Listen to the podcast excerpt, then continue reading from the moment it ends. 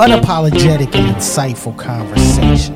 From the tip of our tongues and straight to tape. Subscribe to Straight to Tape on all of your favorite podcast platforms, such as SoundCloud, Google Play, and yes, we are Apple Podcast certified. Also, like, follow, and share us on Facebook, IG, Twitter, Straight to Tape.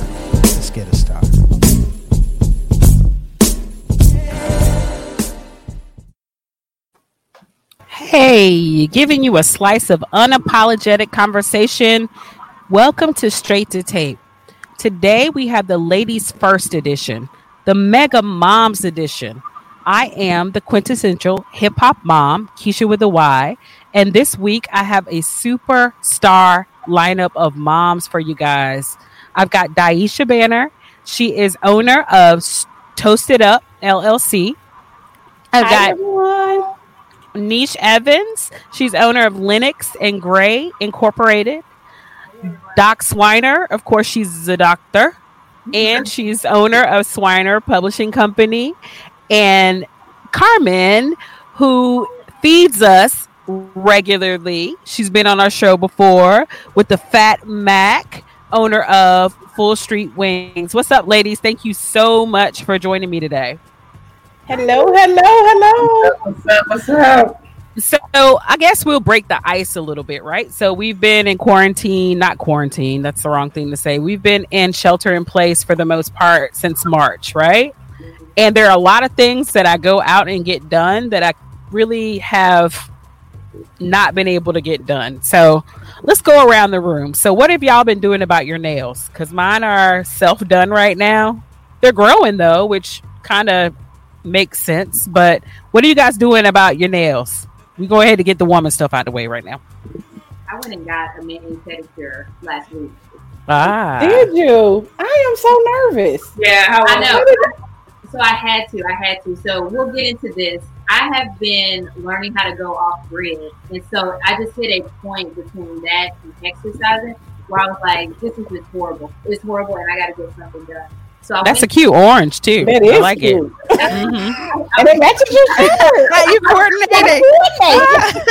But no, it was crazy. So they had like these little makeshift, you know, glass or kind of plastic um, Mhm. you know, walls or barriers that they put up, and then they had a larger one that was mobile that they did for when I was getting my pedicure. And then on top of that, they still didn't open up, you know, all of their booths in order to maintain the six foot social distance. So um, yeah, it was it was cool. And I You felt safe. yeah, and then I intentionally planned mine so that I would be the last client for the day as well. So yeah. my uh, eight now nine year old as of as of two days ago has she's all into nails, so she actually is you know doing mine for fun. So Oh, she got you little you you look you uh well, accent nail. Well, yep look uh no it's called a uh, what is a it? trick a trick nail that's Oh, what uh okay. Listen, we, when I was when I was young, my aunt owned a beauty shop in downtown Selma, and there used to be this older white lady that would come in there, and she taught. She actually taught me how to do the hoochie coochie, but that's another story. Um, the da- the dance, the dance. But she would come in and get her nails done, and she would always get. This was thirty years ago, you guys, at least, probably more than that. She would always get one nail painted special, right? Mm-hmm. And so my aunt Pat, she would leave, but she's like, that trick in here getting a trick nail. So that's what me, me, my mom, and my sister have always called it a trick nail. So now, fast forward to now, we're getting our nails done, and I want to get an accent nail. And my mom was like, I don't like that trick nail. I don't like the trick nail. That's what we do. Yeah, so she experiments with all her little colors and watches like the YouTube clips and all that. Uh huh. Hey, you want to do barbecue? I'm like, sure. That's what I do. Yes. Yes. Daisha, what you doing for your nails? I have not done anything with my nails. I typically don't get them done. Um, not not my fingernails. I get my feet done, which is Lord Jesus. But um, I did I did do a self pedicure yesterday. I Uh-huh. don't like it. I don't like it at all. You sound you sound like Brenda because she's like, I don't like all this self self care stuff. I don't. I don't wanna do it myself. I want somebody to do it for me. them. Right. I really want somebody to do them. But my fingernails, I don't because I wash my hands a lot typically. Um, Mhm.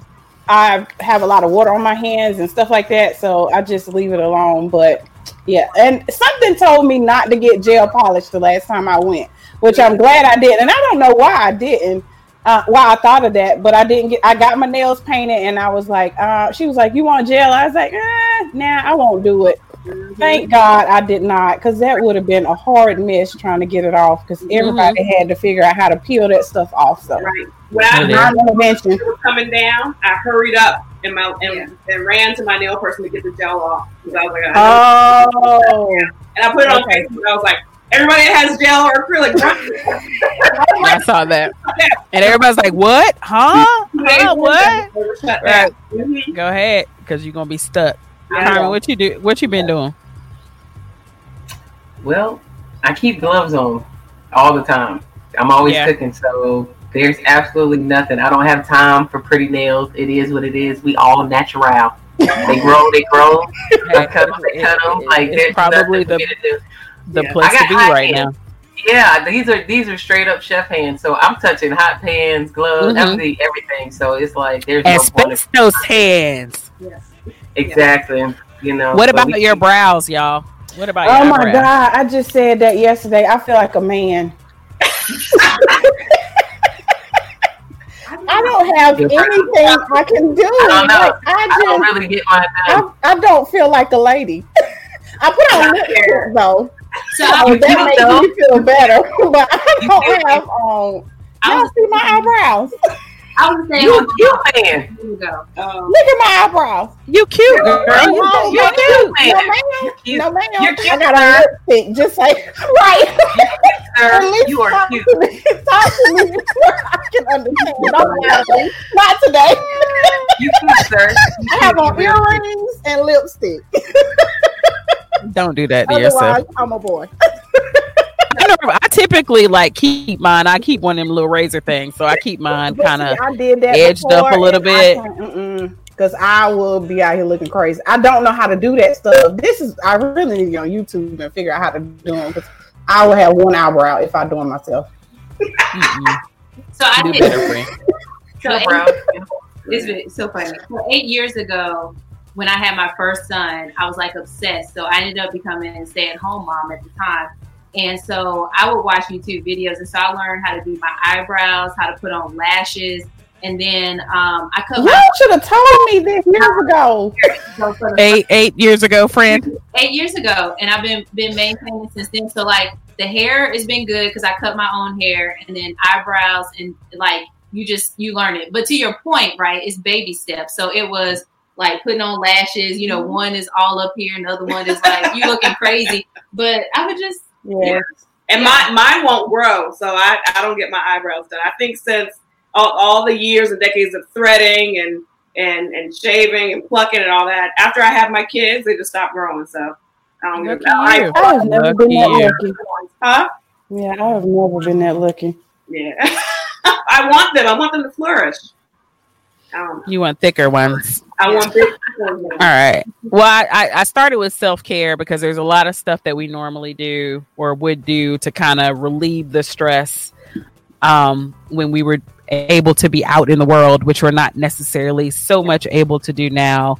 And compounding that stress is just the general news cycle and COVID and all of that stuff that's going on right now. And it's it's kind of crazy. It gets super stressful. Like I had just started getting regular massages because my stress is in my back and my neck. Um, and then COVID hit, and it was like two months, and I actually broke down and went and got a massage a couple of weeks ago. I was like, I can't go anymore, and it was it was safe. It was safe. I mean, I felt safe. But um, let's get into the, today's topics. Um, there's a story about a gentleman. He's 23. He was 23 years old, named Elijah McClain, um, who um, was murdered in the the Denver Aurora. Is a I I, I found out because I traveled to uh, Colorado, Denver, the Denver area for work, um, or did, and Aurora is where all the the blacks live. Um, but the uh, Denver area, and he was murdered. Not well. he was he died in police custody. Um, so there was a call saying that he was walking down the street um, in a ski mask. It was Colorado, and I believe it was February, so it was cold. Um, and someone called 911 saying that he was looking sketchy. Uh, he was wearing a ski mask and waving, waving his arms. Now, he had on headphones and he was dancing. And I always think I see people on the side of the street or walking down the street with headphones on and dancing. And I like that thing. Like, I mean, if you have music in your ears, why wouldn't you dance? Why can't you dance? But apparently, it made someone uncomfortable enough to call 911. Um, so they came they basically put him in a now banned chokehold.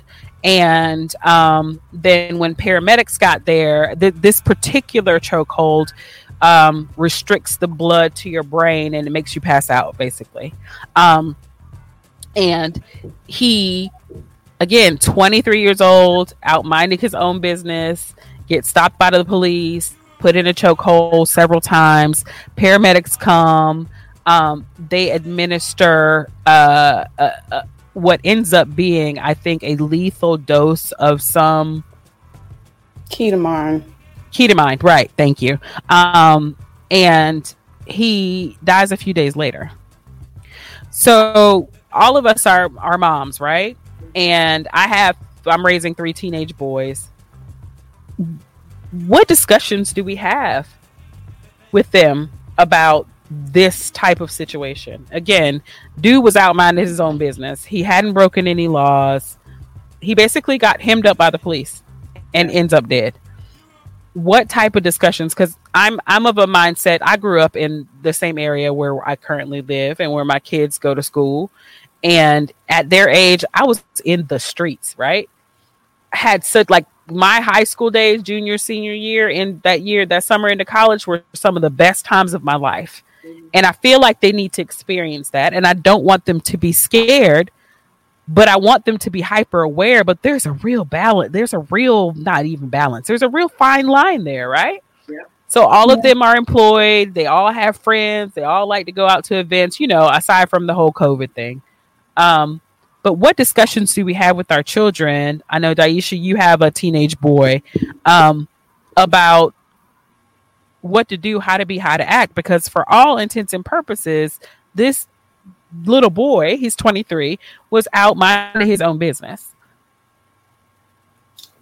Um, yeah, I guess for me, um, I try to not overwhelm him, but and I want him, I'm like you, like when I was his age, not that I was doing anything crazy, but I was crazy. Like that's what the teens are for. Right. You do stuff with your friends. I wasn't always honest with my parents about where I was. Like I was doing what I thought I was old enough to do, and you know, we would hang out. And most of the time, we weren't doing anything but just at each other's houses or mm-hmm. you know somewhere where we could just chill and for him, I try to still let him do a few things. Um, but then there's sometimes when I have to check myself because I overreact. Like if he doesn't text me or mm-hmm. if he doesn't call me or I don't know. So it's just certain things that just trigger me. Sometimes I have to check myself and be like, okay, listen, you gotta reel it in. But at the same time, I'm like having a conversation with him, like, this is not safe um, for you out here. It just yeah. that's just the reality of it. And for him, he he travels in a mixed circle. Like this is like in high school is the most amount of black friends that he's ever had. Girl. So he, so Girl. he's and and he's transitioned from that cute little you know, black kid that comes over to everybody's house and is invited to all the parties and birthday parties. And I remember when he was younger, I would consistently have to tell parents, no, he cannot spend the night. He can come for a play date, but he can't spend the night because I don't know you guys. And mm-hmm. like everybody was so welcoming, and he doesn't meet a stranger. He has my mom's I feel like he has my mom's spirit because he never meets a stranger. So everybody is always like, "Oh, okay." Like we would even last year when we went to meet the teacher, everybody called his name in the school, and I'm like, "How does everybody over here know you?" How do you get any work done with all these people talking to you all the time? Honey, when I tell you every every step we took, somebody Kai, Kai, Kai, and I'm like, how do these people all know you? But anyway, but he's transitioned from. I read an article not too long ago about how do you prepare your child for when they transition from the cute little kid to now he can be. The, his build is that of a man. The cute little But brown boy out. to the black, Yeah, he the, the young black man. to the young black man. So now it's not so much that he's a cute and cuddly guy, but and he he is the sweetest. I mean, we y'all you know him, Keisha, but not everybody knows that he. I want him to defend himself. I want him to, and I feel sometimes guilty because when he was younger, I would always tell him, "Don't you know? Don't start nothing. You know, be coachable, be you know, be nice." Because I never wanted him to be that kid that nobody wanted to be around. But now it's like I want him to defend himself. I want him to speak up. And he's like, "Mom, mm-hmm. chill. No, I'm not doing that." Like that's not his style. So for somebody to approach him, he wouldn't know what to do. And so I had a conversation with him and my nieces, and my niece has a a, um, a hearing ailment, and so we were kind of talking about at that time it was George Floyd, and so she was saying that she she has privileges, and they recognize that they have privilege, which is a good thing. So she was like, I don't feel like I would be attacked because of that. I would be, I feel like I get discriminated about my hearing, but then I had to challenge her in that people wouldn't know about her hearing; they only see her as a black person. And Mhm. so it's just a very, very difficult, stressful. stressful situation because I am worried every time he's not in my sight. And when he's Yep. ready to leave for college in 2021, it's going to be a transition for both of us. Girl, my oldest went to the beach with his girlfriend and her her sister and her sister's boyfriend. They went to Emerald Isle, and if anybody has ever been to any of the beaches in North Carolina, we ain't there. We're not. No, I could not sleep. like no, I really could not sleep and that's and and I tell them that I said I'm I don't want you to worry. I want you to be aware. And I'll take all the worry out of it. Like let me Yeah. hold the worry yeah, so you can go on and live the life that you're going to live. You Yeah. don't worry. Your mama's worrying enough for all three of y'all plus something. yeah, So um yeah, it was uh it was a lot. It was a lot. yeah, yeah. You have little boys. I You wanna say know. So I know I'm taking this all in. So Keisha, this is like really good because um, you know I haven't had an environment in which to be able to to really talk about this.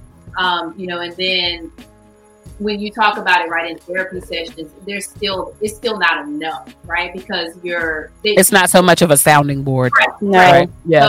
um so my shout, shout out to therapy, by the way. yes right. We all Black girls get therapy, definitely. black girls do get therapy. I have two boys, so they're eight, eight and eight and six. And um, I'll be honest, I have not talked with their father, you know, in terms of, of having to talk. And I think I've been very intentional in not wanting to have the talk because I'm trying to preserve, right, the essence of their their childhood. And mm-hmm. so I think that that can lead to some some kind of you know some challenges because you want to prepare them as much as possible, but at the same time, it's like we know, and, and to your point, Keisha, like we want to take on that pain and that frustration and, and all the anxiety and for them to just be kids, you know? And so mm-hmm. it's tough. It's tough. I haven't Yep. I haven't really like I said, they're they're very much aware of it. I think we Mhm. do a lot in terms of really reinforcing like the pride, you know, in, in being black. And so they look at it from from that perspective. But we Mhm. haven't had this conversation around navigating right some of the, the social things. And so um, you know, the school they go to, it's a um, um, it's, it's a year-round charter school, but they also do a lot of di- diversity and inclusion, you know, training with the teaching staff. Mhm, And so mhm. we try to find, you know, these opportunities in which I think that it helps, you know, continuing to kind of promote. I think a lot of the optimism that we are seeing, you know, or Mhm. experiencing now. Mhm. Um, but but once again, I'm, I'm just right now like very intentional on just letting them be kids and not Yeah. to worry about it now. Definitely. Yeah, but but it's tough, right? Because you're trying to figure out when is that age, and it's I don't want you to experience something first, right? Then, you don't want to smack them, them to get yeah. smacked in the face, right? And right in the face, and then it's like, whoa! So I'm trying to process this situation in addition to now preparing myself for having to experience it again, and so it's you know it's it's tough. It's really it's yeah. really tough. Yeah, right. It's funny you say that because uh, the, about the kind of utopianism of Durham, you right? Um, my dad grew up in Southeast DC, and recently talking to my dad and my mom at the same time, my mother grew up in Kenly, North Carolina. Two completely different yeah. like when they were teenagers, well, born to teenagers or leaving the house, two completely different environments. And my dad was like, basically, I didn't know racism existed because there won't no white people where I was. Yeah. Like every like there was issues, don't get me wrong, but we didn't have to deal with this. He didn't deal with racism until he was 18 going into the service. Yeah. So, and but my mom on the other hand, it was an every fucking day thing for her in Johnston County, North Carolina. So it's all about your environment and making people aware. And and back then it was easy to build that kind of microcosm of how things are supposed to be. Even in my mom's instance, growing up in Johnston County, North Carolina, I mean, she grew up on a farm, so that microcosm of and the and segregation. So there there were communities that really within that community you could build within your home you could build these environments, and then but they would let him know make sure when you go out in the world you don't look mr sanders in the in the eye. You know what i'm saying? And then on my dad's instance it really did mr sanders really didn't exist in their world. But now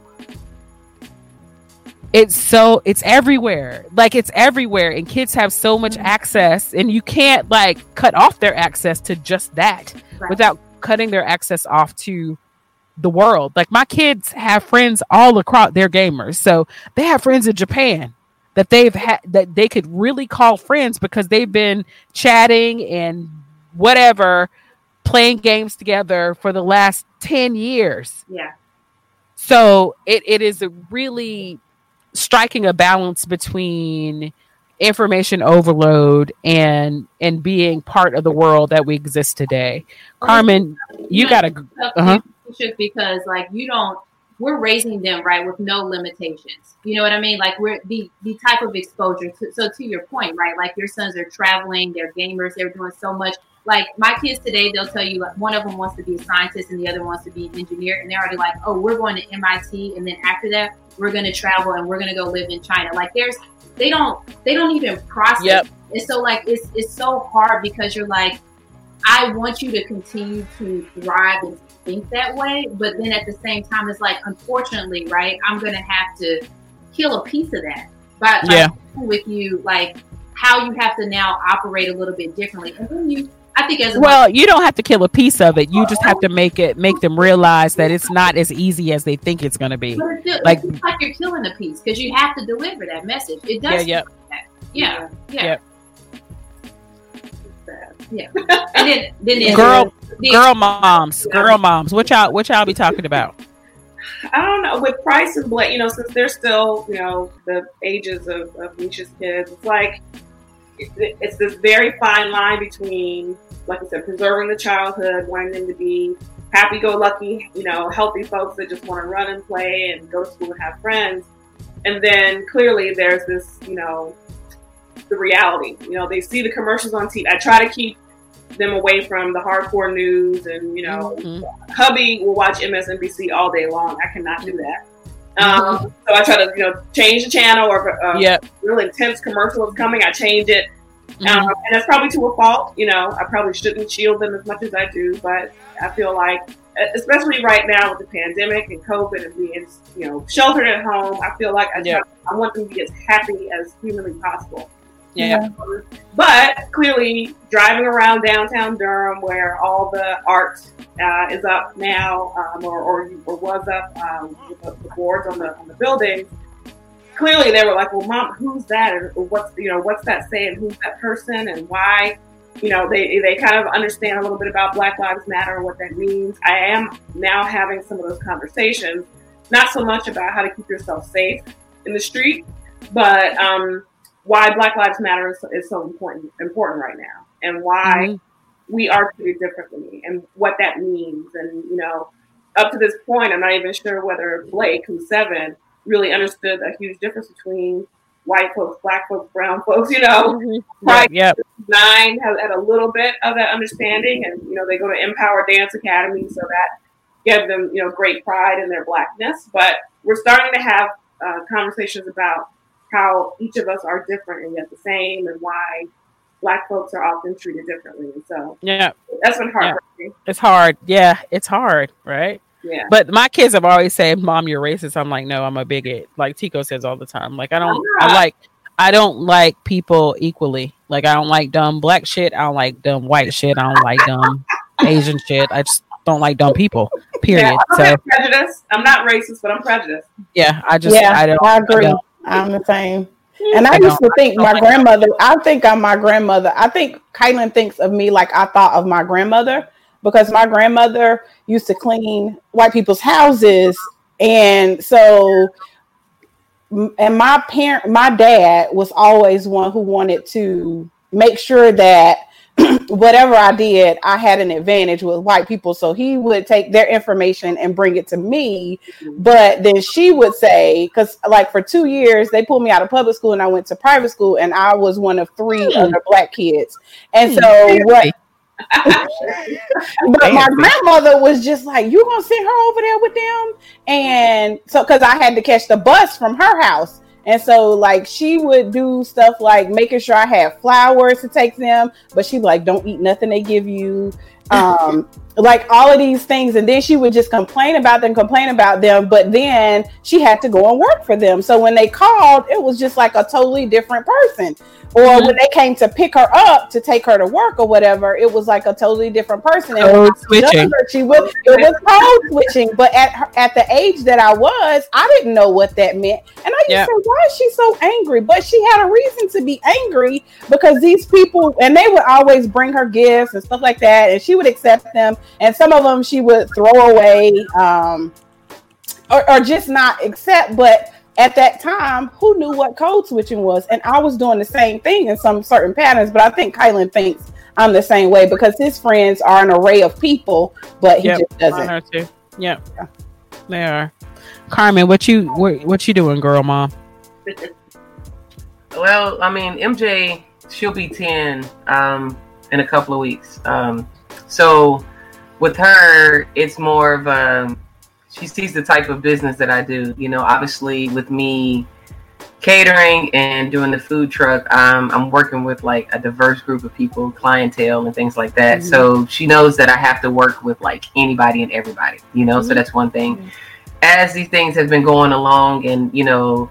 Um, unfortunately i don't really like hinder her from seeing what's going on like on the news and things like that because i kind of want her to genuinely want to be concerned you know or ask Mhm. questions um and i but i still want her to be a kid too at the same time so like we might be watching something together and then I'll just try to find a way to like lead into the question without it being like a straight up, you know, like back in the day, like your parents, like we didn't talk about adult situations. You know what I'm saying? Yep, like stay out of grown folks' business. Yep. Go be a kid. You know, like I get that, but then I also try to remember too.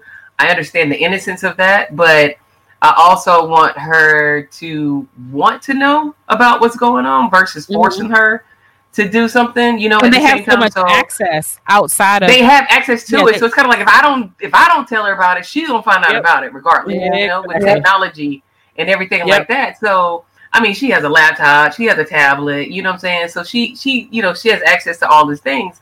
So it's kind of like you know we'll talk about it and and I'll ask her and I try to do it in a more like normal, regular, regular kind of conversation. You know, not like okay, sit down, we get ready have this serious conversation. It's kind of more like so, you know, you saw what was going on. How do you feel about it? You know, Mhm. and then it's more of those lead in type conversations. And then if she wants to know more about it, then I'll get into it, you know? So I don't want it to feel like I'm forcing her to go either way Right. Or I can go just like my mother and just be like, look, let me tell you about black people, let me tell you about white people. You know, like she, right, gonna, right, she right. gonna give it to you straight, like, you know, Right. like this is what it is. And I'm just Right. like, ah, that's harsh right now, you know, like that's hardcore.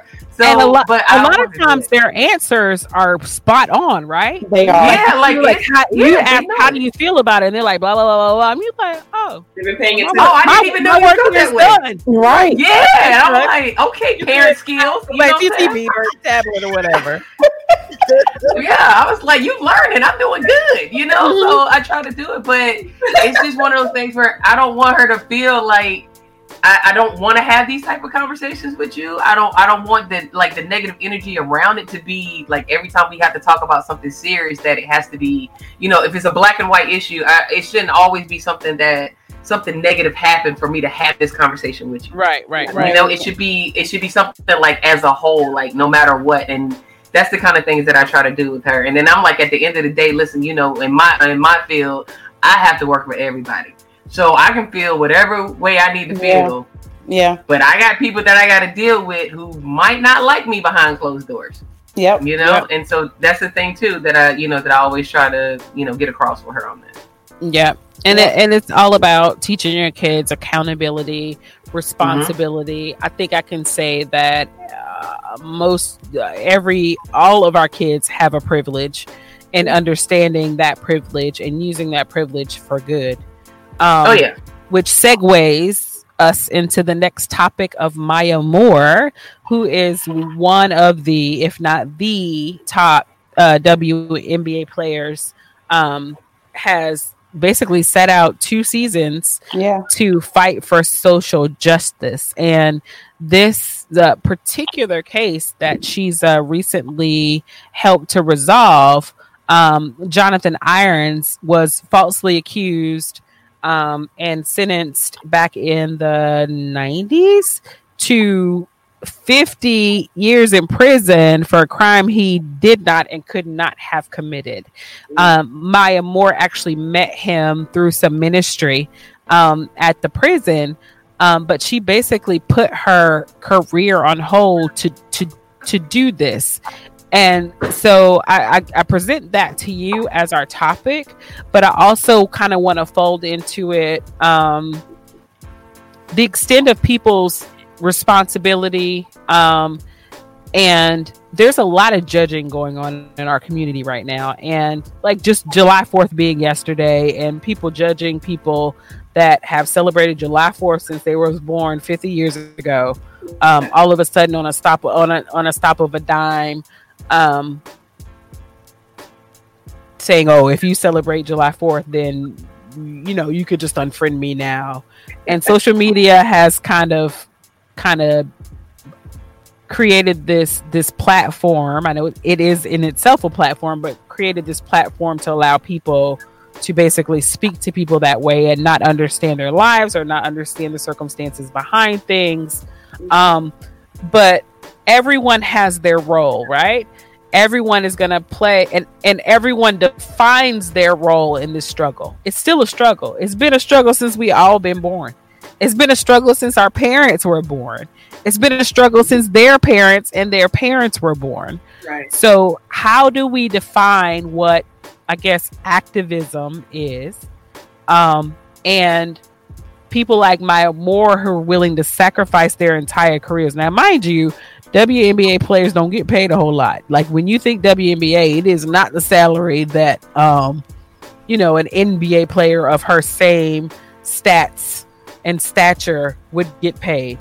Um so where do we kind of do I don't think we need to carve it out, but obviously it's being carved out and it's being put into these little boxes and pockets. You're either are an activist or you're not an activist, and you're and if you're not an activist, then you're against what the the progress should be. I mean, I think everyone has to define activism for themselves. You know, the definition of activist differs from person to person. So, you know, I made a, the decision that I, especially during these COVID times, I wasn't going to go out and be marching and protesting and holding up signs because I didn't think that was necessarily the safest thing, you know, as from a medical standpoint, uh, to do for many reasons. Um, but what I chose to do was to to be an activist and to be involved in the way that I feel is pertinent to my life and is most helpful and is, is, is most effective in, in the world that I live in. So I, I now have a conversation with almost every one of my patients about how they feel during these, you know, racially tense times. Like, how is that affecting your health? You know, or have you had conversations with your family members, or did that change the type of things that you're doing for self care, which then affects your medical health and your mental health?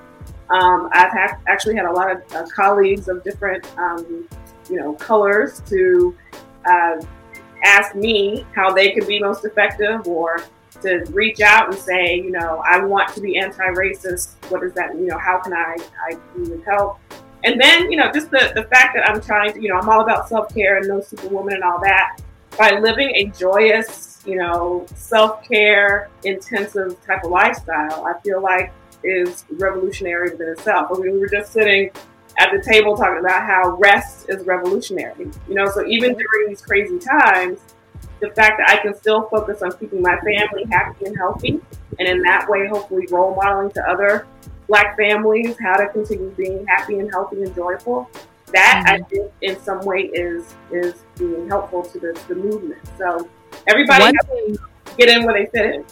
Right. One thing that you said uh, it was actually a couple of months ago that I have kind of preached outwardly from that point is that also with the whole social media judging thing, um, just because you feel like someone had this time, had this downtime, and didn't create a, a whole business or a partnership or build a, build a fucking ark, like that's not your business, right?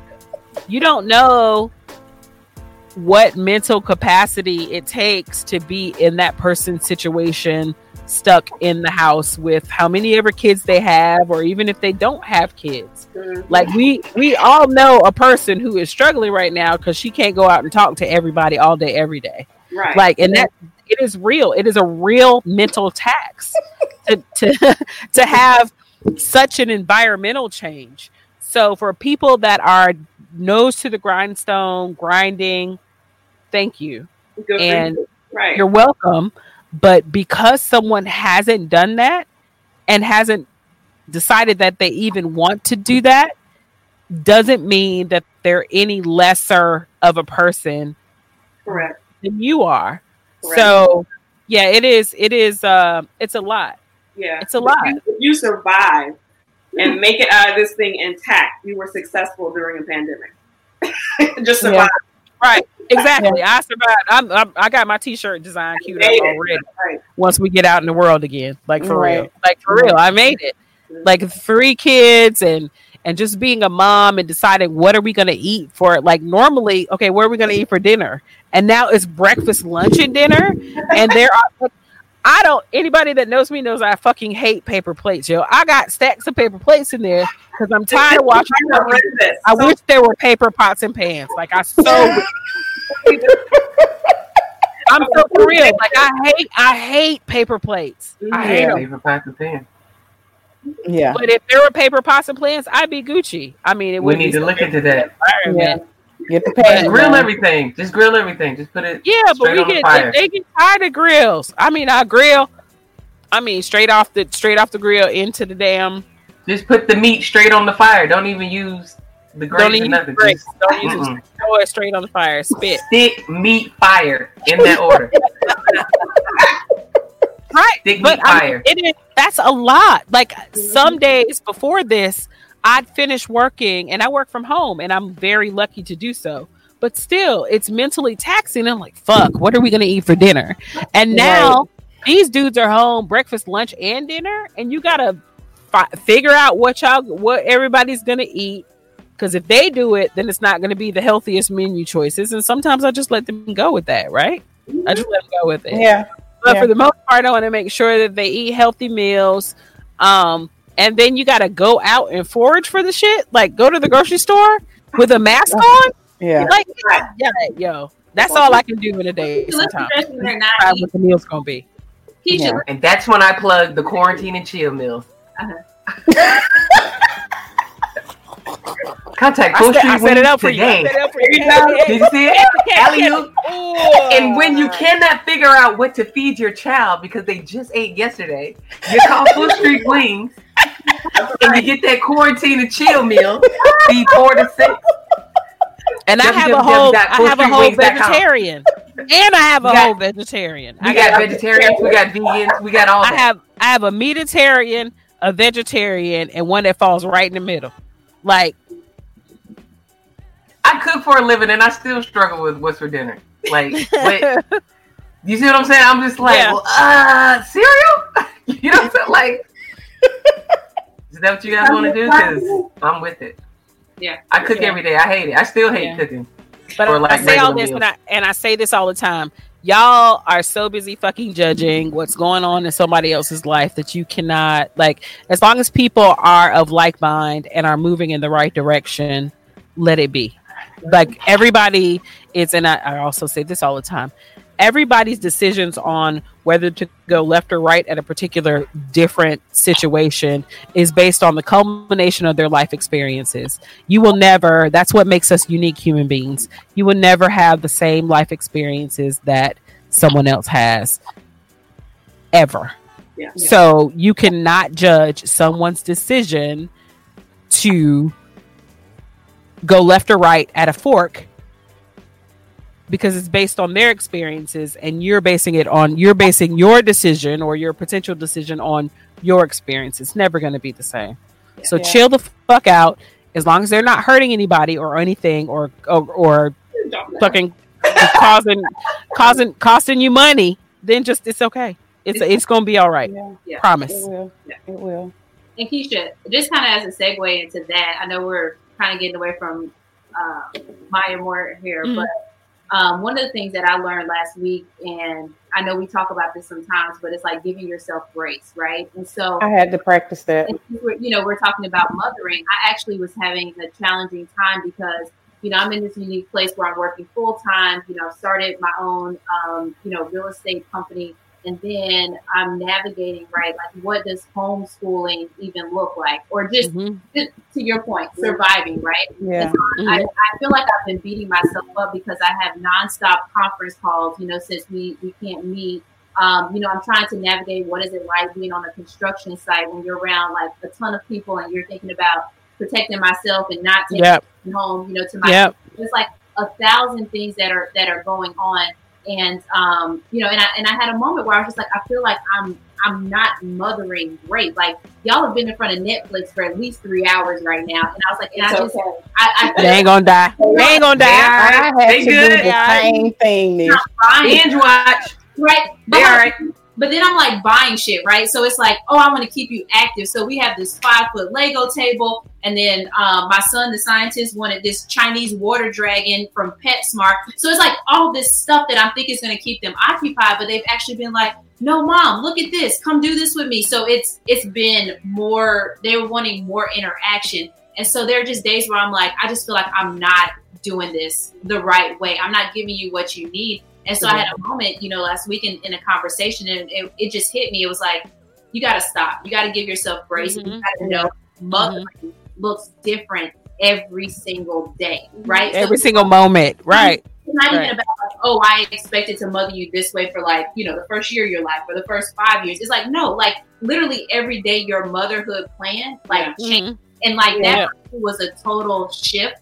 And then it, it it completely like gave me the opportunity, right, to be more um be just be more confident, you know, in what I'm doing and to also understand, right, like this is a temporary phase. We're not Yeah. we're And supposed it's a pandemic. we're not even supposed to be. We're not even supposed to be operating right like this. Yeah. But I feel like I feel like I'm like, oh my god, I'm setting them up for failure, and y'all never watched this much TV, even the first three years of your life. You know, like all of this stuff. Like I'm un- I'm undoing the fact that I didn't Yep. the technology. Like it's right. Like everything. anything goes right, Right. now. As long as they But are hey, healthy, Right. anything goes. Right. exactly. Yeah. Listen, as long as it doesn't cause them any harm, you think back to when you were 10 years old Yeah. and you were at home for summer and your parents said, uh-uh.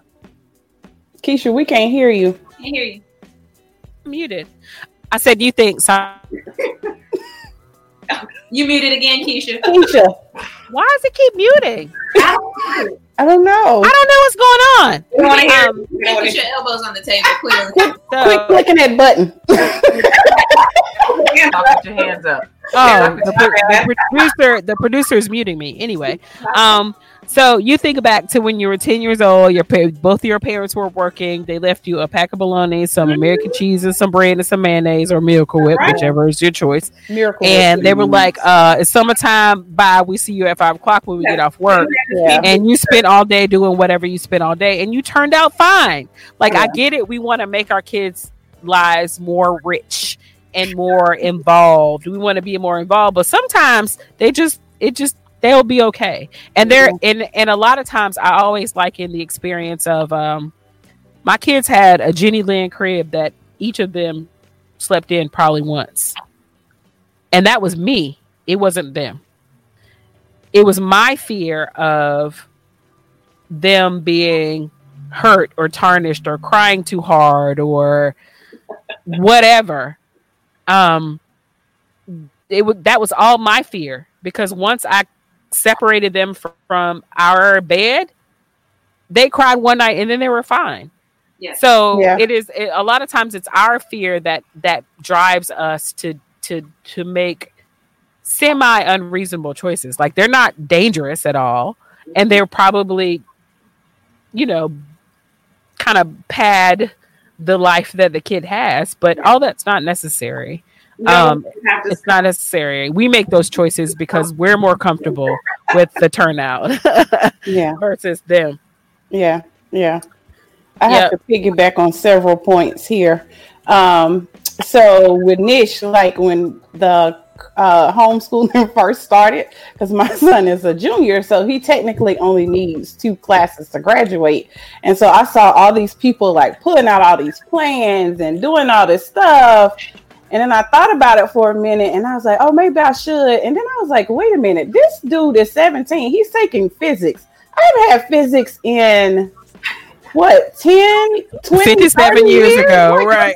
I can't pull out all of that stuff. I don't know what to do. And I have already farmed out his math. Like, there's no way I can effectively teach him because we're in two different spaces and like and part of it is probably he knows way more than I do, especially from a school perspective, because I'm more street smart and he's more book smart. So it's just like he probably would be teaching me. And so he was on his game every day for a little bit. And I was like, he shouldn't be on that game. I should cut his screen time down. And then I was like, you know what? He came downstairs and Keisha knows how I feel about animals, but he was just like so frustrated. He was like, we need a a bird. And I was like, what? a bird? He was like, There's nothing for me to play with in here. You guys are old and I don't have anybody to talk to or play with. And I was like, I had to take a breath and I was like, okay, Kylie, listen, we're not getting any animals. We're not getting a bird. We're not getting a dog. puppy. Honey, he been wanting a puppy since puppies were puppies. But I'm just like, you're gonna be here maybe one more year, and then who's gonna keep your bird? And then when the stay-at-home orders are lifted, who's gonna watch your bird? Because I don't want your bird. So who's gonna do all of this stuff? And then you, I don't want your bird. Go. Yeah, and he likes to go. So it's like, who's gonna be responsible for this stuff when you're not here? Because as soon as they give you the green light, you're gonna be ready to go back into the streets. And who's mm-hmm. gonna say, it's like you gotta ask these people, can your bird come? Because you go over other houses, you have to take your bird. Your your. It better be a parrot your that can cat, ride or on your whatever shoulder. Yeah, Right. whatever it is, you gotta take it with you. And you have, to, you have to make sure the people that you're going to visit are going to be okay with that. Your dorm mates, whoever is gonna this place bird friendly? whatever you get can't stay here. So you have to think this thing through. So he finally like wrapped his mind around it. was just a little short period. And then it was just like, okay. But for me, I felt so bad because he was like spending hours on this game and they were laughing and they were talking. And then I had to realize like this is his social setting for right now. Give yourself great because hell, I'm on the laptop. I'm talking to my friends. I'm zooming. I'm out partying. So who am I to say don't do it because it's a game? Like that is his social circle. Those are his friends. Like he can't do the things that he normally would do because otherwise he would be outside playing football. He would be outside running. He would be, you know, doing the thing. He would be going to work. The Y is closed. Like he can't go to work. So Right. all of these things kind of came down on him at one time, and both of us actually, because I was just flipping out too, because I'm a social person. These four walls close in on me every day, so I'm like, I can't call, I can't touch anybody, I can't socialize. Like I am always on the go, so I'm just like, wait a minute, I got a whole day in here. What what am I doing? I don't have anything to do either. So we both struggling. So I was just like, okay, income grace, because I can't do this. I Yeah. can't do this. I can't Really get back to the grind. So yeah, like I can't, And and I'm stuff, and I'm trying to be at. I'm trying to be active. I'm trying to run a business. I'm trying to monitor him and tell him what he can and cannot do. And I'm like, you know what? I give up. Do what you do. I'll do what I do, and we'll figure it out later along the way. But I can't stress myself out about calculus. I mean, it ain't even calculus. I don't even know what the numbers are, like the math and all. He got two classes. Like you get those two classes, the two core classes, and get out of here because I'm not getting involved in all of that, setting up a whole homeschool situation for somebody that I can't help. You know, Girl, I just look at it and be like, did you did you do your Zooms today or whatever? They be like, yeah. I be like, all right. bring it here on Friday because it's due on Friday. Bring it here so I can make sure it's submitted because I emailed all his teachers and I was like, if he not doing it, call me or email me and let me know. And nobody called or emailed me, so I was like, every Friday, bring it here because it's due. I need to see check marks that it's been submitted and and there we are because there's nothing I can do if he did it wrong or if he did it right. I don't know. Yeah. He know I don't know. So it's just like what? Give my can man a chia pet let's go. Uh, no, no, no, no, because he not Um, gonna be here. one Still. one day get big get her to tell you the story about the betta fish shiz. Oh, multiple God. multiple fish. So we had betta fish. Probably like three. I Kelly think it was three. four. We had four betta Four. fish. Oh, four, but only one at a time. Like we're Yeah, they were. like Yeah, they fight. So what happened was, each other. well, no, what happened was my sister was working, and the lady who was there gave the lady who was in the office left the office, and she was like, "Somebody take the fish." And so my sister called me, and she was like, "You think we should get Kite in this fish?" So I was like, eh, "No." And then she was like, "Come on, let's just get him the fish." So she brought the fish home. So the fish was rainbow, and we loved rainbow. Rainbow was active, and rainbow, um, like what It's flip a he fish, would to the y'all. glass, It's and a fish. it was a fish, but he was more friendly. So one day we came home and Rainbow had died. And so my sister had to get in and flush Rainbow because I couldn't get I just couldn't get him out of the tank like that, y'all. He was, you know, he was gone. So my sister had to flush him. So then we had to tell Kyan that, you know, Rainbow was no longer with us. So he was, I was like, Do you want another one?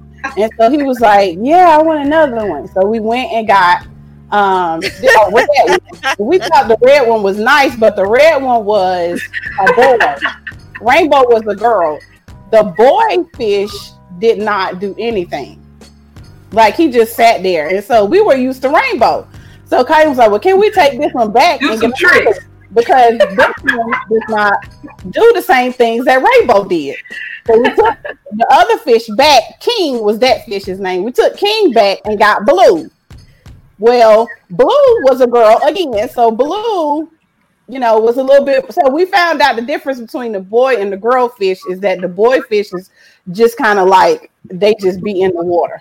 But during this time, I transitioned into the fish carer.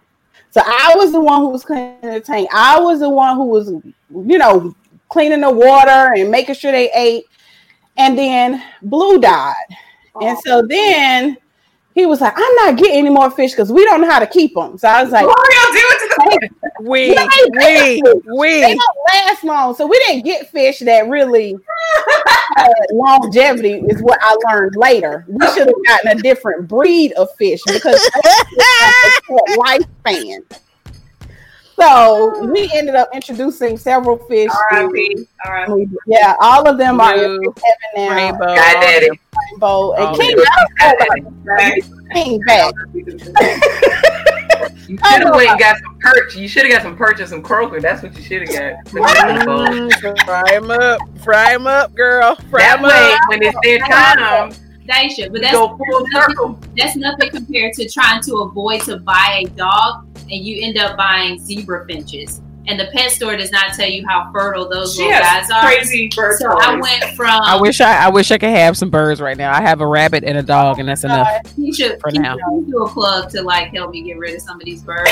So, And does anybody want zebra finches? You have to take two or three. so like So we will adopt a bird and we will put my name on the paper. low man will come. Do they have to be fed or whatever? Like he will do that. So I'm serious because he has lots of step dogs, so he can get a step bird too. And he's like, if you go out of town, he's old enough now. He can watch it. You know, learn uh, feed it, but he can't come here though. But he just can't stay because when Kylan leaves, the bird has to go with him. yeah.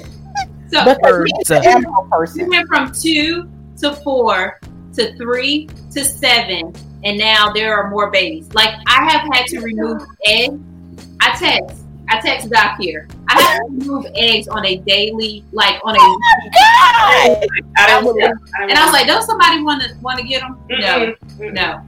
we're good. They take Like I we can adopt for a little bit, but you have to have a permanent home for anything that comes here. Yeah. Mm-mm. They're super cute and low maintenance, but You have to get one. you, yeah, because the two are he will pet sit. He will.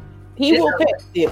yeah. We will be step parents. He will be a step parent step birds. and give it. dogs. See all those things. Oh yeah, he got plenty of step um, animals. They used to make because they're his stuff. I, you know, it's not my thing. Tico, you cannot eat zebra finches. Okay, you can't cook them. They're too I little. just asked what they taste like. tiny. I just Yeah, might be might be full street zebra finches pretty soon. I don't know. Right, They got right. two wings, right? That's They got terrible. wings, right? I want to visit a couple of docs points too. Um, with the whole pandemic, like I didn't, I did not feel safe going out and marching. Although in college, I probably would have been out there.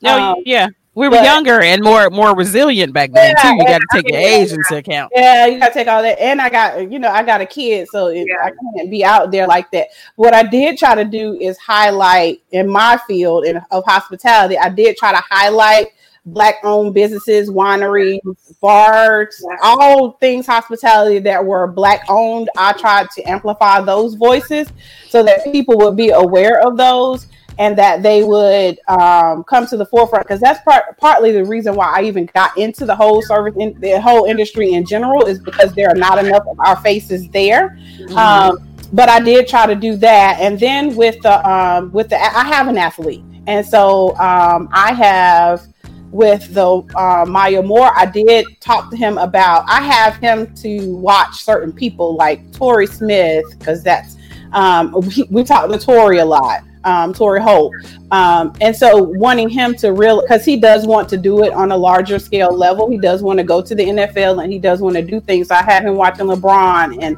people who are philanthropic but also amplify their voices so Mhm. that he can see himself in that. And I hope that at some point, him watching those folks will make him realize that his voice um, matters.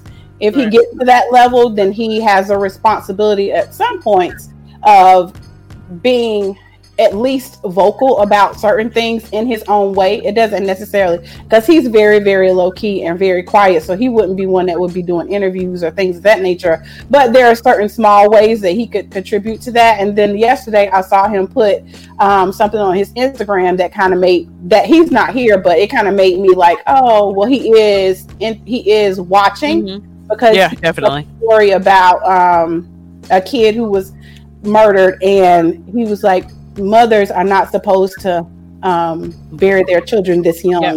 You know, Yeah. children are supposed to bury my their. So to me, it made me realize that he is watching, he is looking. Even the conversations that we have, they do stick a little bit, although he's not very talkative with anybody. So it's just. Um, I would hope that those examples, and I hope that more athletes would do that so that the kids who do want to go to that next level can see that and see Mhm. how they do that so that they can have some sort of mirror image as to what that looks like. Yeah. We um like I always think about like during the beginning of uh the the Black Power movement, how athletes were so vocal. Um, and I, I really do. My theory is that because their fan base was so small and kind of regaled to just black people, and as sports fandom integration kind of grew athletes, the the top tier athletes fan bases to just multicultural across the United States, they they yeah. kind of lost their voice a little bit because mm-hmm. for fear of retribution, right? And losing money. And now we're kind of on the upswing as that's far as concerned. They like fuck it. You know what I'm saying? Uh, there's enough money out here um, for for me to get paid and still use my voice to make change. So I'm happy to see people like, you know, LeBron James and others that are actually using their voice to speak out on what's going on nowadays without um without being scared of any financial uh retribution that they they may encounter. Yeah. Yeah. Um, yeah. Um so with the whole kids thing, school North Carolina has determined, I think they they've chosen Plan B, which is a, a combination of like it's like to me when I read both plans, it's like every everybody's going to um year round school. So it's a rotation, right? There are different groups. How are you guys going to approach that? And I don't know if any of your kids are in private schools, but mine are in an academy school, and both of my youngest ones are going to be on St. Aug's campus. So I'm still kind of in limbo trying to wait and figure out how they are going to execute their schooling this year because they're not on they're not on a, a Wake County public school campus. They'll be doing whatever St. Aug's doing and then kind of fold in the Wake County guidelines where they can.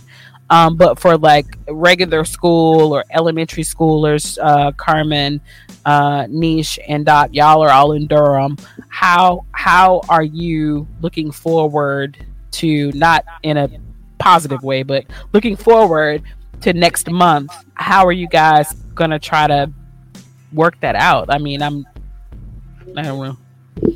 So I, I, mean, I'll start. Like my kids are actually already in the charter year-round school, so quite honestly, there's not going to be much of an adjustment, you know, on on my end. Um, I think the biggest thing, right, is obviously navigating like after school, you know, programs. Um, but yeah, there's there's not much that's going to change on my end. Yeah. Mine are also in a charter school, um, and my husband was actually on like the task force, uh, task force of parents that are trying to help figure things out. Mm-hmm. And so, long story short, we'll see what Durham Public Schools comes up with because they kind of loosely follow what DPS does. But we, we are in between those three options. So the option A is to go back to school and mask up and go back like nothing happened. The second option, plan B, is kind of a hybrid of going to school, you know, maybe break up classes into groups. So there's a Monday, Wednesday group, or a, a Tuesday, Thursday group, potentially have Fridays off, and virtual do virtual learning uh, in between those times, and then they clean and sanitize and like wear masks and shorter, uh, smaller class groups. And then option C is to do virtual learning. Um, you know, everybody does virtual learning. Um, I'm kind of in between B and C from a, a you know a comfort level because um, I know how important it is for kids to, to have a socialization and to see their, their friends and learn those skills. But then, as a doctor and a, mom, I'm still worried about how are you going to keep kids away from each other because they like to hug and high five and, and be together. So, you know, we'll, we'll see kind of what school says, but then we'll make our own personal decision as to how comfortable we are with those decisions and if we may need to um, homeschool or not. Um, right. And I was going to ask, what's your alternative, and how do you prepare for that? Like, I'm so glad that mine aren't. I I can't homeschool mine at this point. They're both going to yeah. be seniors.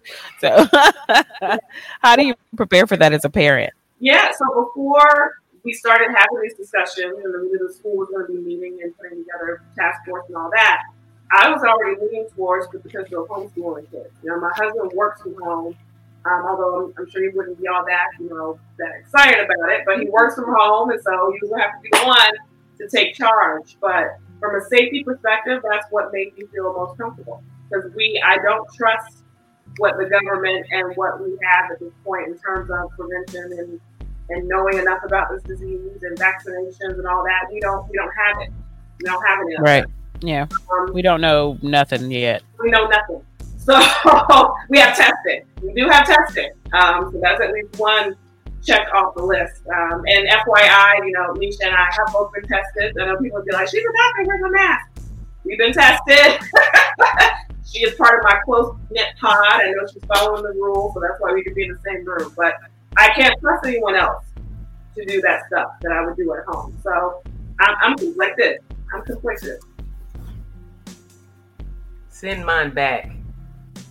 Yeah. I'm with Send them back. She needs to go. She needs to go to school. We used to eat dirt. You know, if we made mud pies. I say send them back. I'm okay, I'm okay with the Plan B situation um, that they're that they're doing. In you know, MJ she goes to regular public school, so um, I I too also understand as far as her needing to be around her friends and things like that.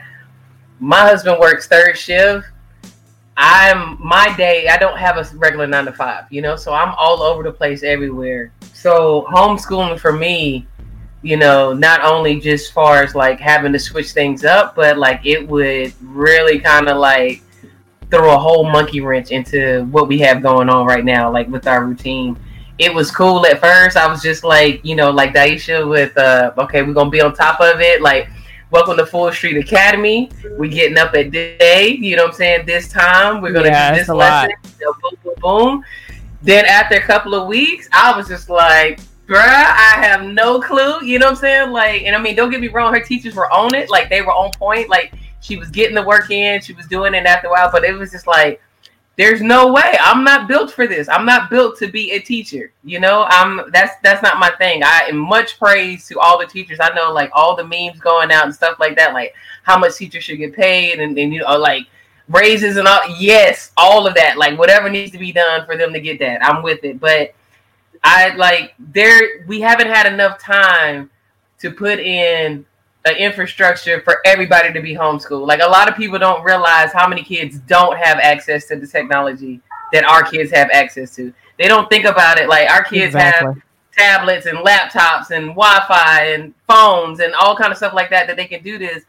But nobody thinks about the kids to where there's none of that is there. And even if they do have it there, is there enough structure in the household for the parents to even be able to assist them correctly right. to do that? You see what I'm saying? Like we were literally thrown into this situation and was like, deal with it. Right. We haven't done anything to put in place to be like, okay, well now let's just everybody let's just learn from home. No. Yep.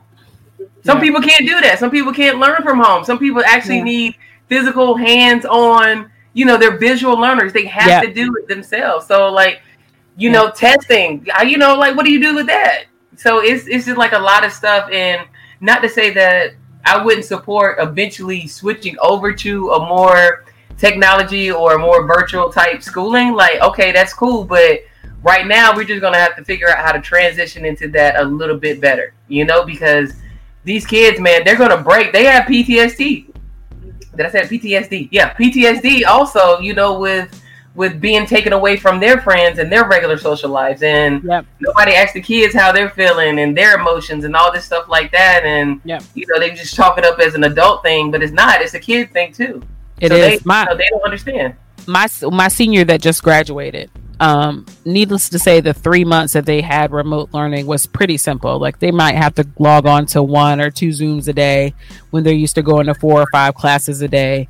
And he said to me right before graduation, like, Mom, I would have easily traded this easy ass work that I did, like these stupid projects or busy work that teachers felt like they had to give me in this last three and a half months of school with actually being in all four of my classes every day mm-hmm. and to be with my friends and in my schooling environment. Yeah. So that yeah, that says a lot about what is important to them um as far as interaction, socialization, face to face learning. Um it, it kind of struck me. It struck me a lot because you know he didn't really. I think he had to write like in the three months he had to write like one paper or two papers, and that's it. And the rest of the time he's upstairs playing his game or work, going to work and making money or chilling out with his brothers and you know chilling. But he said he would have traded all of that to be Mhm. back at school. Yeah, that would be sad for seniors. Yeah. all seniors Oh yeah, definitely for sure. Yeah. Yeah, I don't know how Kylan feels. He keeps saying he doesn't care if they go back. I don't think um my concern is that like Keisha, he's Keisha's last two boys are he's getting ready to transition to a whole new level of education. So he's going to be transitioning from high school to college. Um and my concern there is I have um, I work for a mentoring agency also, and I had a conversation um, with this with uh, one of the grad students at UNC in the health department, and he was kind of talking about how they are um, having these talks about have. Sorry, guys, it is thundering like crazy outside. No girl, I just heard that. I had to look at my own window. um, he had to, he was talking about how they are going to identify COVID dorm um, dorm facilities, um, and they're going to make you sign these waivers so that you forfeit giving getting your room and board back if they bring you there and people have to go home.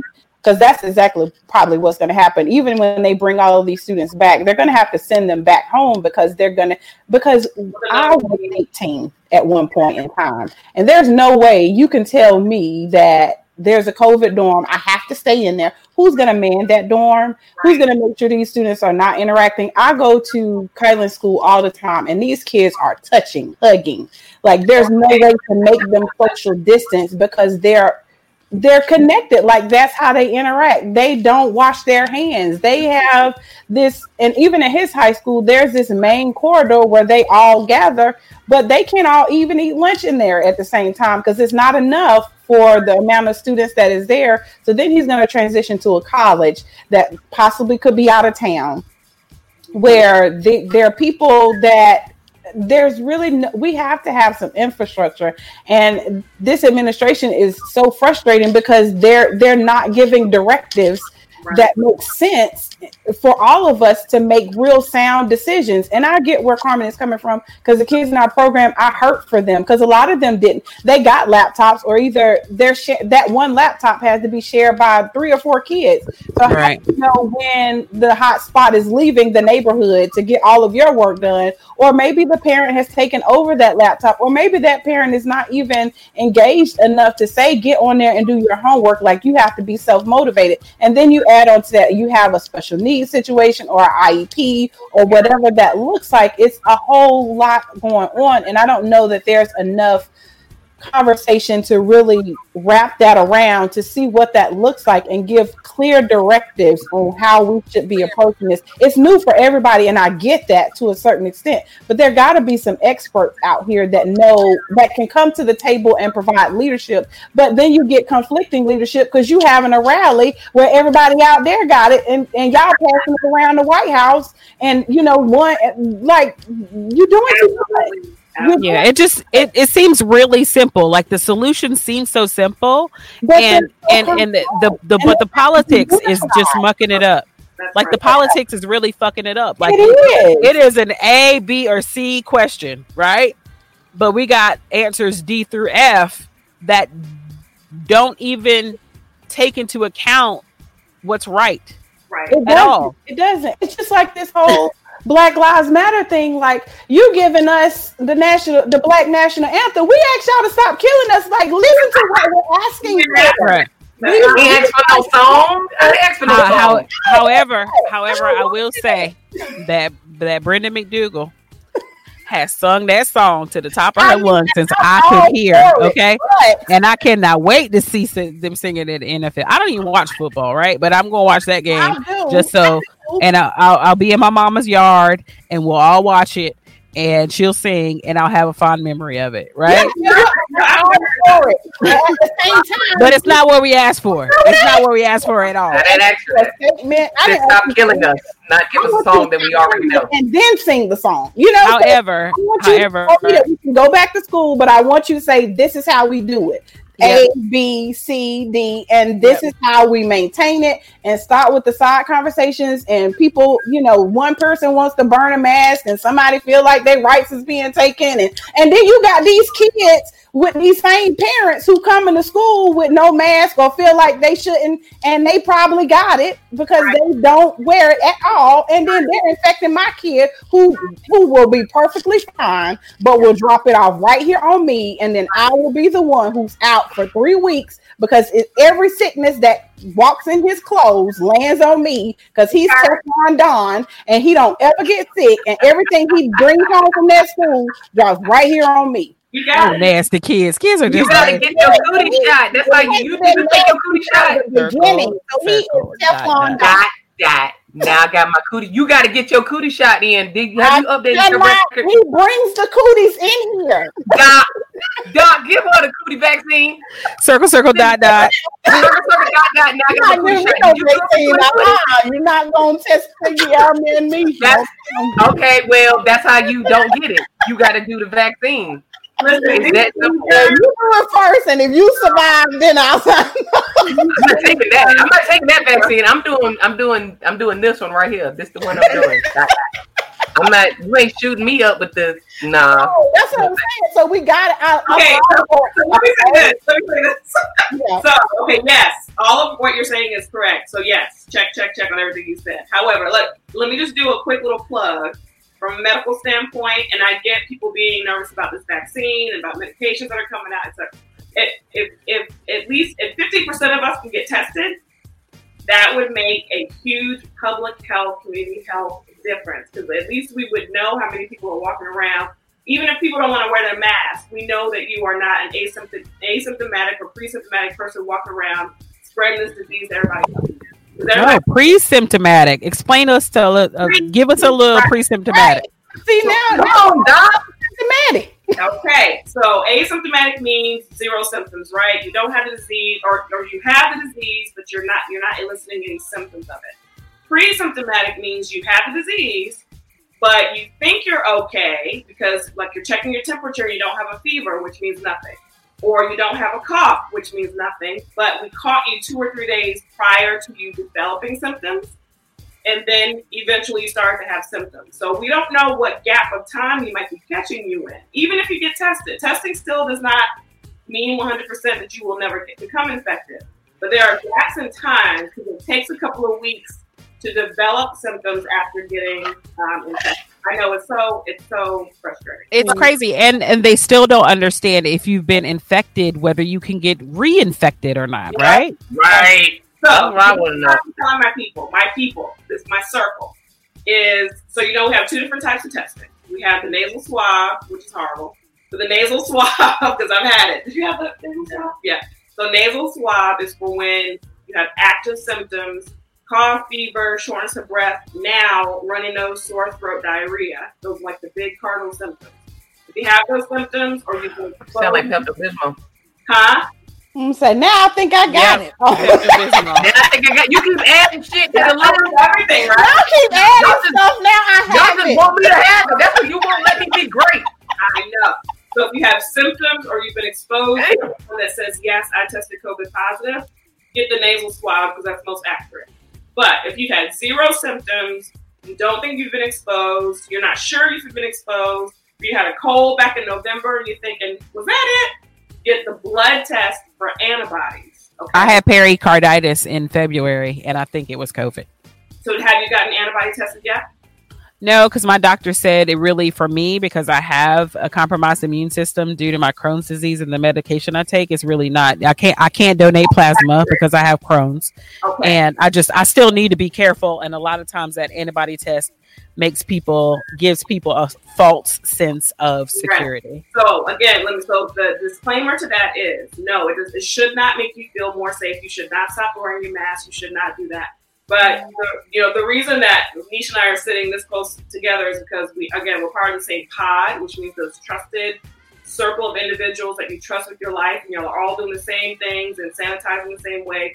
I got tested four or so days ago, and so my test was negative, so I feel okay in our small circle not doing it. Downstairs, I still have my mask. When we go downstairs, I put my mask back on. Yeah. But um, you know, so yes, it does not mean that you stop doing all those wonderful things you're doing and have done to prevent the illness. It just it gives you one more piece of information that you didn't have before, right? It's the only thing we have. We don't have a vaccination. We don't have a proven medication yet for the community. The only thing we have right now is testing, and I think it gives you some power rather than none. So, as a physician, get tested in some way. I got tested. I'm getting tested every two to three weeks because I'm in the face of people that are sick. So, that's all I'm gonna saying about that. Get tested. Yeah, I agree. Yep. But what about when you think about school? Like, how are you going to? That's my only concern is that there are some people that are just out here that just. I mean, if it's a party, day there. If it's a beach week, they there. and then Everything. They back and forth to Florida and here and there, and then all of these people are going to be right back at school breathing on my kid who's going to bring it home to me. And there's a there's a logistic before you answer. There's a logistical struggle between who in these schools are going to wear the mask. They have the Right. older kids wearing the mask, which are the ones that are less likely to touch each other, and they have the I have an echo. Um, they have the younger kids not wearing a mask because they probably won't wear them all day, but they're the ones that are more likely to The exchange germs. What? They just yeah, the nastiest ones. Yeah, they're the nastiest ones. Uh, I don't know because I got a 17 year old and he's rather nasty. Oh. Dang, Kai. I mean, like for a boy, like he do stuff like I don't know. They boys, in my opinion, they always wrestling or you know somebody always got the ball and you. Got, I mean, it's always something. They always touching. Like from a female perspective, I just think he is just a boy, and it's just I can't guarantee that he ain't nasty. I know. so, so you can get this, by the way. So he can get Nasty Kai. And um, You nasty, you nasty. They'll have to mandate kids wear the strap, and hopefully, hopefully teachers will get tested too, and they'll make Yeah. the part of the I hope that they at least make that part mandatory, where they at least have to test the kids every day. Yeah. How? Mm, every day. Every day? You want it every day?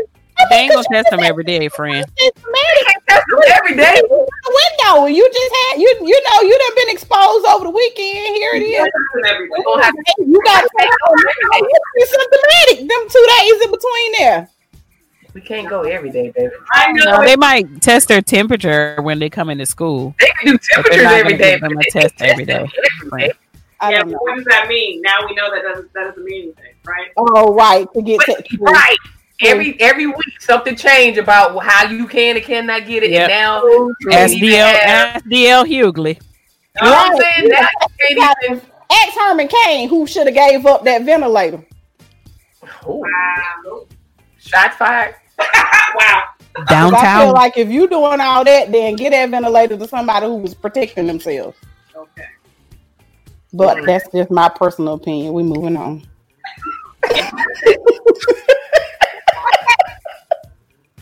you grinning in the stands, and then next day, but they all their whole administration got it. They keep passing it back and forth. Nice. So vaccine. Are y'all gonna get some vaccines? You're not gonna get them now. You don't think so? I think they got to No. do. I think they got to do a couple of other Well, people. you know, when the first iteration of a phone comes out, I don't. Yeah, I'll buy the wait. First phone. Yeah, I I'm wait. good. I'm dog. like two years I- behind on my phone. Yeah, Yeah, I don't never. You get got to it. give me some time. I got to see how that goes. What is that, Yeah. Norman? That's circle, circle, dot, Dot dot. dot. Now you got your I got- cootie shot.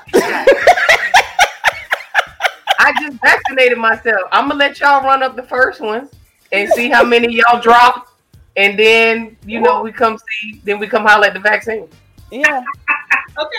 I'm. I don't. I, I'm just keeping it real. I'm not. I'm not getting it like the first time that it, that Well, it I'm comes gonna out. be first in line. I'll eventually get it, but yeah, I'm not gonna be number one. in- in Yeah, line. no, I'm not gonna be first. I'm not volunteering. Yeah, You I'm when saying? they when they test that first batch of people, just like the first batch of people who went outside first. Moving out for Memorial Day. the- yeah, all of them. I let everybody do it first, and then I'll get Mhm. involved. But yeah, I'm I'm never first in line yeah. for anything. I'm not gonna let you shoot me up with the disease. Damn, I'm not just gonna stand there and take it. right. You're gonna have to earn this body. I do. What do you say, Doc? What do you say about the vaccine? So yeah, said they don't. I'm, I'm worried. I'm worried. Uh, now I do have a lot of wonderful friends that work in research, and you know the one of the main leaders in research is actually a black female doctor from North Carolina. I Um, heard that. Yes, girl so- magic. Yes, I think I think Kizzy, or we call her her nickname is Kizzy, but um, she um is doing a lot of great research, and I, I have you know information from folks in research to say that they, they have very optimistic um, feelings about the vaccinations that are being looked at um, right now. Um, but again, you know, it, it you know it may come out as early as the fall. I won't be number one, number two, three, four. I won't be top ten. But that's right in the middle of flu season. So how are we going to know the difference between the two? Is what I was having another conversation about. Like, how are we going to know who's This got a what? COVID cough. No, this is a flu call. You don't No, know. this is an allergy cough. So they don't even know that now. medical providers, make sure you, t- you have your trusted medical individuals that you're talking to about this stuff. Don't rely Right. on media. Don't rely on Facebook. Yeah, no, no. Listen, last week I started coughing when the after the because we didn't see the Saharan dust, but it was here, Yeah. and I was cough, cough, coughing. I said, I woke up in the middle of the night talking about COVID. Is that you? Not me, Lord. Not me, Lord. Anytime my nose runs, and I know I've had allergies since 1996. Not me, But Lord. anytime my nose runs, I'm like, wait a minute. Am I? Not me, Lord. Not me. Not me, Don't Lord. take me now. Not me. I got more work to do. Oh my god. Not now. Not now, Big Sky Daddy. I'm not ready to meet you, Sky Daddy. I got too much to do on this earth. Right. Don't take me No. now. Why, daddy? Carmen, did you make that up? What, Sky Daddy? Hi, daddy.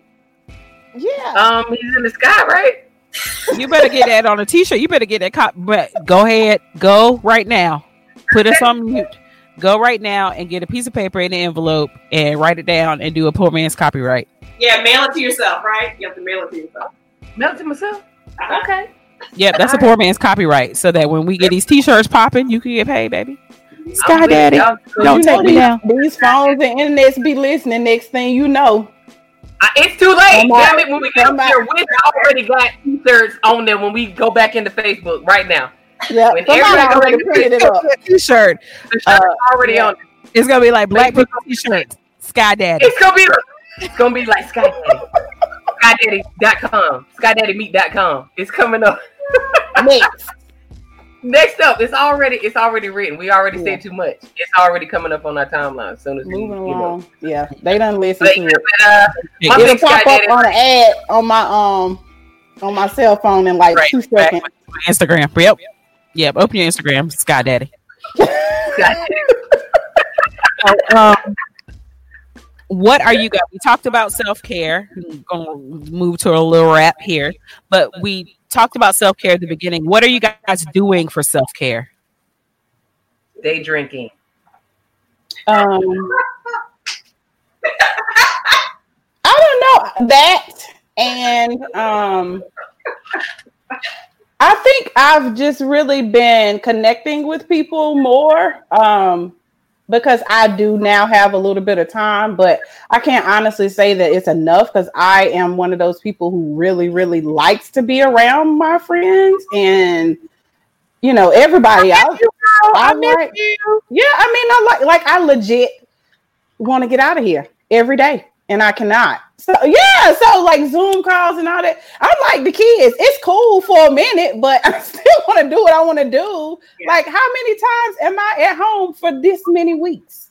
I can't go to the beach. I can't, you know. It's my time. It's summertime. My birthday is next Sunday. What am I? Happy Nothing. birthday! Thank you. Birthday call right here. But they drinking and calling people on the phone and texting, using this unlimited data. Friend's birthday parade. next minutes. These are all these in five minutes. Anytime minutes. Yeah. I don't. yeah, so lots of Zoom calling, lots of Zoom conferencing. Um, you know, lots of club quarantine, lots of fat auntie lounge, you know, Yep. the, the free DJ parties that are happening.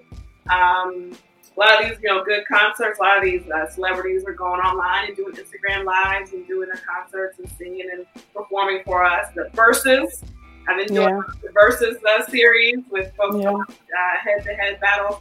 And then, you know, again, a lot of this it, it sucks that we're still sheltering at home and having to deal with this pandemic. But you know, catching these naps, you know, Mm. Yeah, my Come sleep schedule is yeah. My Come on, schedule. Naps. Come on, Naps. catch a nap. It's been glorious getting these extra hours of sleep, trying to focus on some exercise, and um, just you know, really, you know, recommitting to spending good time with the family. And so that it, that's been, if you can count some blessings out of this, having some time with, with my kids at home and being together and eating dinner every night together, which wasn't necessarily the case when we were on the grind, has been, has been really, really helpful. But you know, by myself, self care, trying to get some exercise, catching up on these naps, and then just sitting and being quiet and watching some crazy TV. You know, when the kids go to sleep and being, you know, one on one with my husband and having our date night. You better date it up. Date it up, Doc. And so Keisha and I, we have not insert been insert a Don't, side. side. don't date too hard, Sorry. though, Doc, because you know we inside.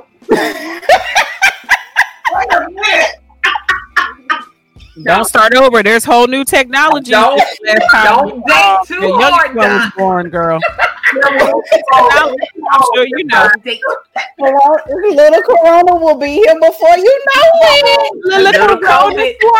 Little COVID. Come here, COVID. Little COVID.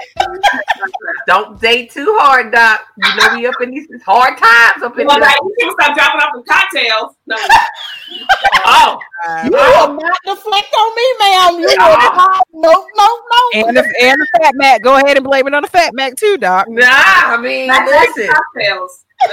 listen. Mm-mm. We got nothing to do once we shut the door. Right. After the drop off, you are responsible for your own. You need a warning label. Absolutely. Don't. Yeah. What are you doing? Oh yeah. Um, Nisha's in the woods. I know. So for the self care, right? We talked earlier. Just still doing my monthly, you know, check ins with my therapist. Um, um, and then the other part. So this year, I've had on my. I wouldn't consider it more bucket list, but just something that I find just very intriguing, and I'll explain this. But um, I'm learning how to go off the grid. So I've been spending the past three weekends in the wilderness. So learning how to like build a fire, how to pitch a tent, assemble a hammock, scaring away black bears, like the whole nine. And so, um, Bears? bears, Not- black You bears. say bears? Like, was there a bear there in your training example, or they just kind of showed you how to scare a bear? So two two weekends, I went out with a um, with a group of folks camping in Nashville, and um, someone mistakenly, mistakenly, very new camper, left her pork chop in one of those like disposable coolers. You, you know the one you pick up from Walmart for like Yeah, the styrofoam ones. styrofoam ones. Rookie And so- mistake. Yeah. Rookie. So, uh, Mama, Mama Black Bear and her cubs came over and basically like destroyed the whole area. And she was so smart that she knew how to pull the plastic off of the package and ate like the meat. They got the turkey bacon, like everything that was in that cooler. So camps with pork chops? What kind of camping is this? I told you, I told you first, Pork chops? like what? it was steak, it was pork chop, it was something. And so it was that, and then like some, some turkey bacon and some other stuff. So, um, anyways, we went to another location and we did a couple of hikes, and then we came back to our ground, our campground, and that's where like the park ranger was like, we might have to kick y'all out because you know that like this is a big no no. And so the whole night, like we are up just trying to make sure that other folks who were camping out near us were good because the mama bear and her cubs kept coming back. Ooh, So they were like climbing the trees and they were over by the dumpster. And so not for me. yeah, Not Yeah. for They me. was acting like some real black bears, wasn't they? Not for me. Real black Bears. bear. Real black bears. It was some real black bears. I'm coming back, son. Hey, this was the one where we got the good meat. this is the one who had the pork chops, y'all. They got pork chops over here. Probably was calling their friends like, let's. Yeah, they were calling their homies like, bro, they got pork chops over here. Yeah. No, but it's- Get ready for us and beat them to death. Them others only have hot dogs and s'mores. they grilling veggies, but over They yeah, yeah. They out here eating granola. These over here eating sandwiches. yeah but it's just been it's been nice honestly like for me just in terms of finding a way to disconnect you know from um you know from work and that's just something i'm personally you know working through is like learning how to um you know pour my time into into my career you know i'm very passionate about where i am right now and so there's also right like this healthy balance that we all um, acknowledge right? And it's for me having the ability to disconnect and i feel like you're losing a step or you know, the anxiety of like, oh, did I, I, I have to do this, you know, right now, or I have to capitalize on this, you know, this particular deal or this opportunity. It's like, no, you know, like it's okay. We're gonna we're gonna take a step back and, and we're gonna move slowly. The opportunity may still be there. It's not. It doesn't matter because you create the opportunity. So it's it's you know it's it's it's this process and it's it's having to um, put a new, you know, work life integration system, you know, into place. And so I appreciate that. You know, I I value like my time, you know, out in nature. And like I said, I, I think for me it's been a long time. I remember driving up to Asheville and I was getting so emotional because I was like, oh my gosh, just the the greenery Mhm. and, and just how beautiful, right? The air was so fresh and it was just like, oh my gosh, I've needed this for so long. And so, um, yeah, it's, it's, it's been great, but that's been been my thing the last last couple of weekends. Um, I think I'm banned from REI right now because I've been going crazy. I've like I've literally funded right a whole other lifestyle. So like I can live out of the back of my trunk. You know, like I literally can live out the back of my trunk, and so it's cool. Like I, I love it, Interesting. but at the same time, it's just kind of like, yo, who am I? Who am I right now? This- You were this person all along, Right. apparently. Right. You just, now you have the space to allow that person to, to come out to the bear. Right. Got that bug out bag ready. Yeah. Ready to bug out. That's a whole new definition of in a night bag. Yeah. Pin the night. Pin the night bag. It's a pin the night. Bears, Pin the with the. Bears. So you're off the grid for a whole weekend. Like I'm cool with that, but what about the kids? Like I always think this tie technology has been made me able to like kind of keep tabs or people keep tabs on me if necessary. Like how's that work?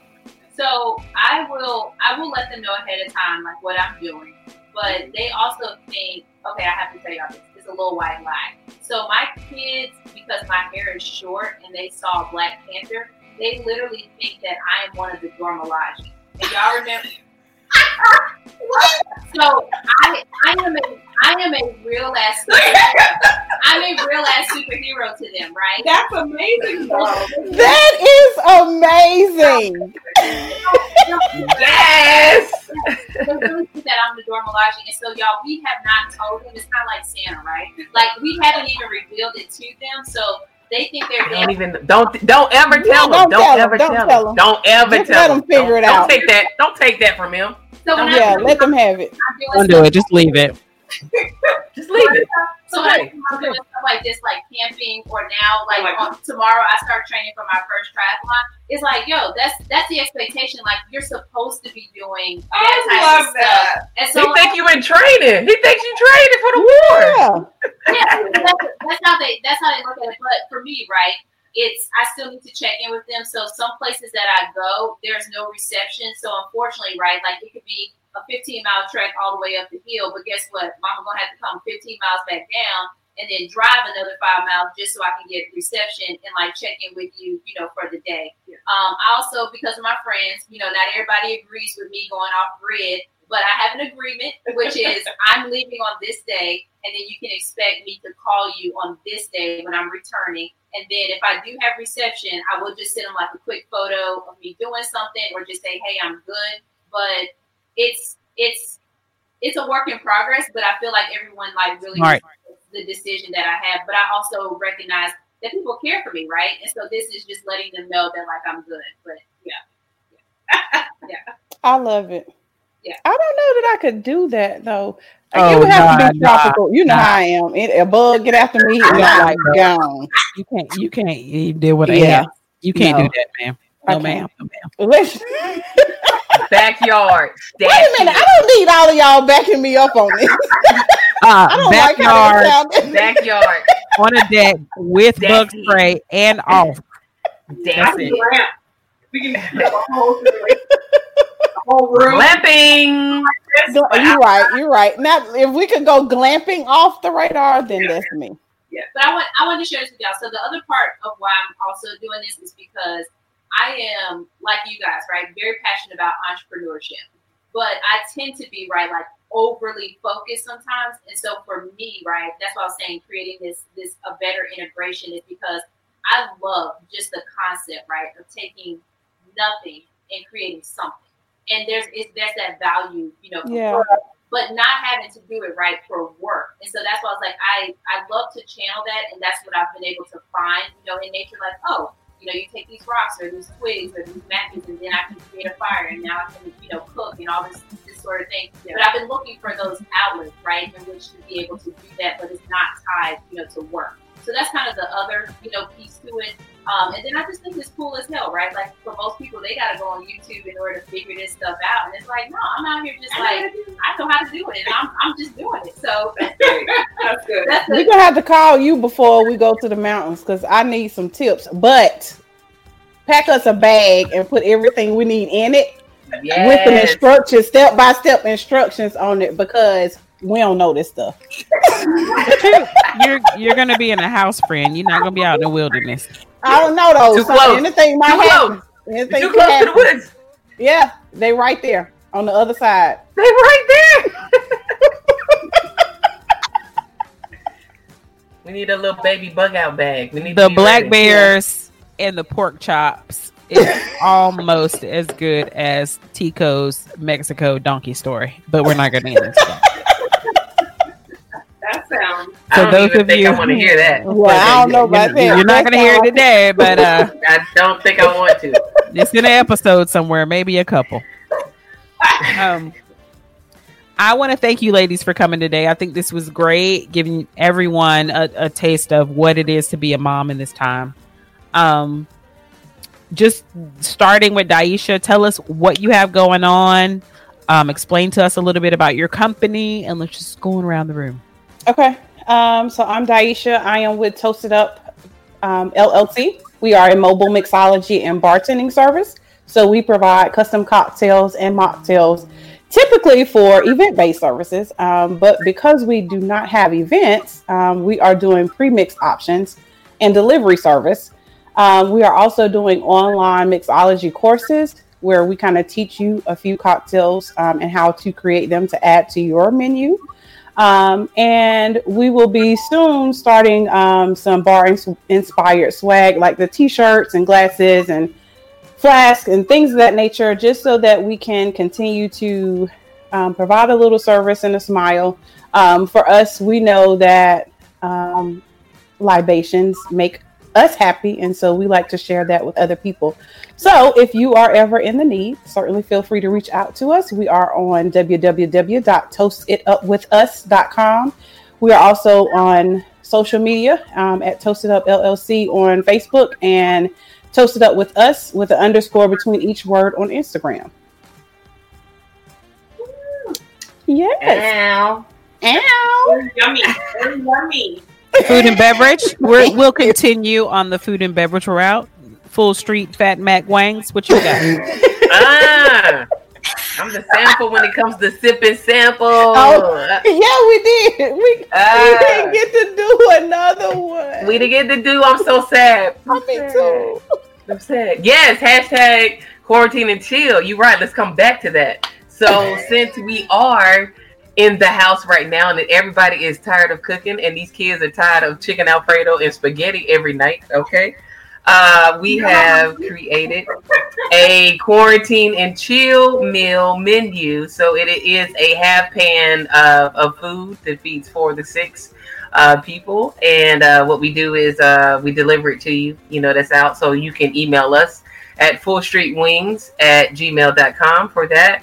We are a full service catering company and food truck. However, again, due to this pandemic, um, we have not been out uh, to do our big events. However, we have been able to do some smaller events. Um, right now, we are following the regulations as far as how many guests are allowed inside, and we are currently running a special for private uh, dinner parties at the West Room. Shout out to Patrice over there. Um, so we're doing intimate dinner parties and brunches where all 10 people obviously know each other. There aren't any individual ticket sales or anything like that. It's one party that's booked together collectively, and we take care of everything from your food, your drinks, you know, everything like that, ambiance, and it's safe, it's sanitized, and you're the only one uh, that's in that space during that time. Um, so we have a couple of other different things that we go. Obviously, we're known for our wings, we're known for our fat max and things like that. People can still order that. Do not hit me up for a six piece. I don't do that. Do not call me for that. You gotta get order. 50 wings. You gotta Nah, yeah, Pippin. We we push weight. We push weight, okay? We push weight around here. Don't call me for that six piece lemon pepper because it's gonna be a no. Okay, it's gonna be a no. We're not doing individual order. I'm not coming out the house. You know what I'm saying? For ten dollars, I'm not doing that. Know your Okay, worth. Know your worth, please. Yes. We ain't doing that. Okay, we're not doing that. We need some numbers to make us move over here right now. No Okay. single Yes. No single order. No single orders. You better, you and your friends better get together and order collectively. You see what I'm saying? To do something, but we're not doing single Put orders right now. On Keisha plate. Nah, no plates, no single plates. So right now, like I said, we're on everything. Everything is full street wings. Like when you leave my street, you're full. I know we're in the Bull City. Everybody wants to say Bull Street. Nah, we're not Bull Street. We're Full Street with an F for Frank. Okay, for full. That's what we do. You leave my street, you're full. All right. You see what I'm saying? Check it. Check it out. Full Street, baby. Oh my God. Full Street wings. Acting That's what up. we do. You're Every day. up. I'm I'm being real nice right now. You know what I'm saying? Don't mind. Shout out to Frankie's again for having the bar with the children because Robert. This has you. definitely got me through this podcast right here. So shout out to this black cup that's in here. You're making me cough and think I had a Rona. Cut it. You got the Rona cough. You got that Rona cough. Get out of there. Get that Rona cough out of here. But yeah, that's it. That's uh that's what we are. Catch us on everything. Social media, Twitter, Instagram, Facebook, everything is at Full Street Wings. I'm your favorite chef's favorite chef. Oh, hey. Go, go, go. Elevator pitch. Oh, I'm sorry. So, I'm sorry. Niche, um, so um, I started Livingston Gray, uh, 2018. So it's a commercial real estate investment uh, company. Um, I just closed on my second um, acquisition in downtown Kenner. Hey. Okay. Take back the block. Take buy back the block. So we Ah. officially have a portfolio since we have two buildings now. So, uh, first building, 112 West Main. Um, tenants include Empower Dance Studio, um, Luna uh, Rotisserie, um, and Empanadas, and then Morningstar Law Firm.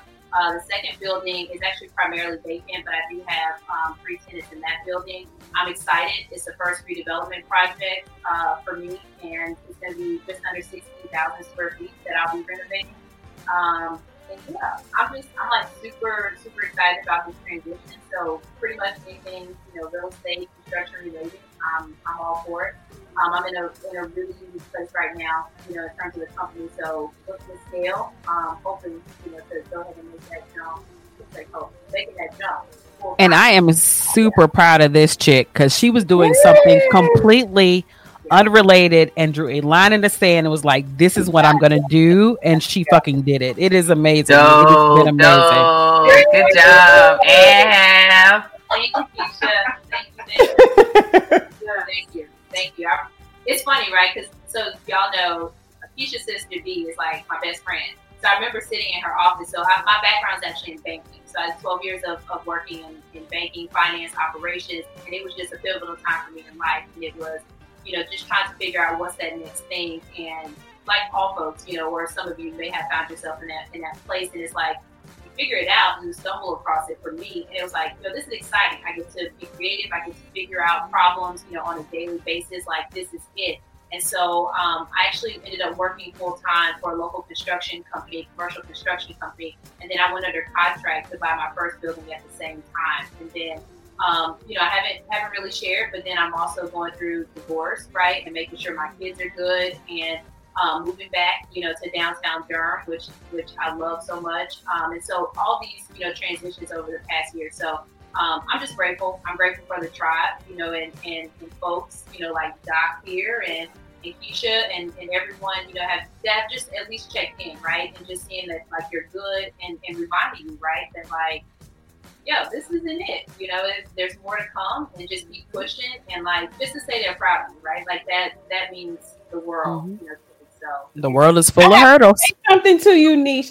You remember when we were in Black Upstart, and I had to tell a personal story. Um, so we were in Black Upstart, and we were kind of going through our um, ideations, and there was some conversation around how I should change a few things. And Niche pulled me to the side, and she was like, "Look, if this is what you're passionate about, then you go with it. And I was like, yeah, but it might be difficult. And she was like, no, here's your passion.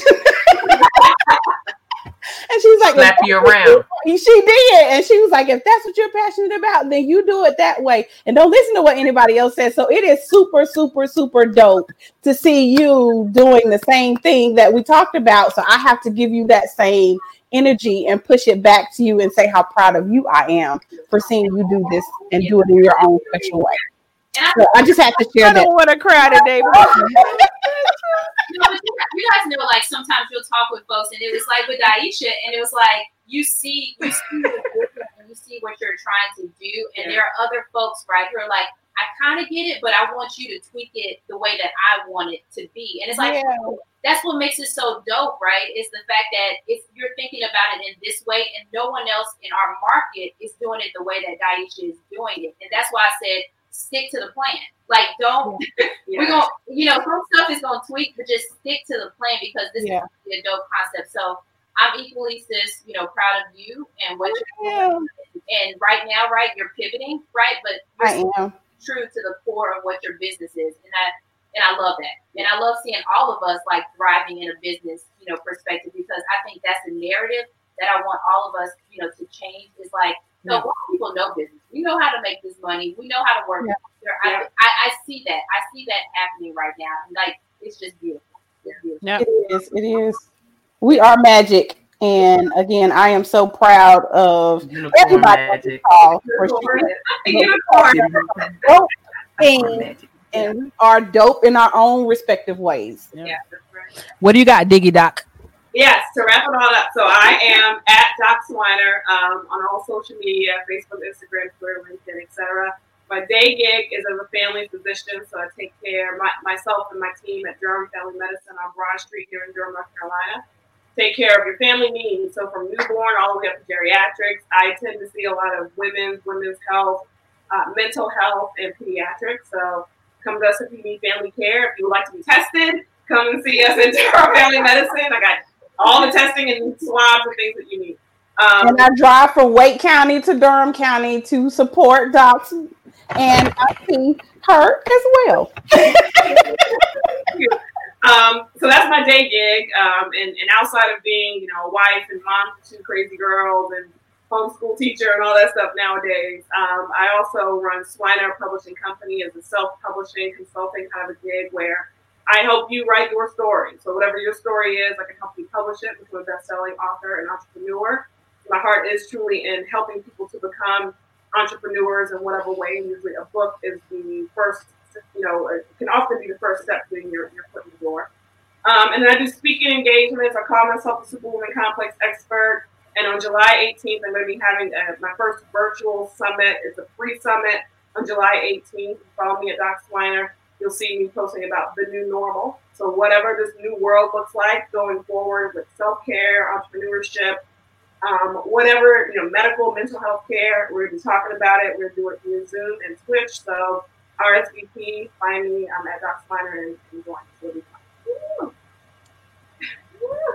This has been an awesome days, ladies. Um, despite my echo issues, hope they're better now. But um, I really appreciate you guys coming out. Um, I patronize you guys anytime I can, and definitely if someone asks me, I tell them.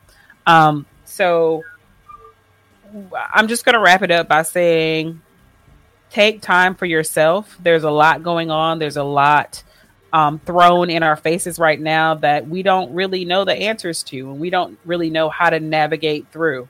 Um, but just take time and give yourself time to breathe. Give yourself time to think. Um, it's okay if you, you eat like shit for a couple of days, just get back on it the next day. Don't be so hard on yourself. It's okay if you feel like you missed a teaching moment with your kids that you're locked in the house with for how many ever months. It's okay. Just get back on it th- at the next available moment. So just be mindful that unless you are your full self or as close to your full self as possible, then you're not going to be any good to anybody else. So take care of yourself first. And much love and peace. I would like to thank my guest today. And we're out. Bye. Bye.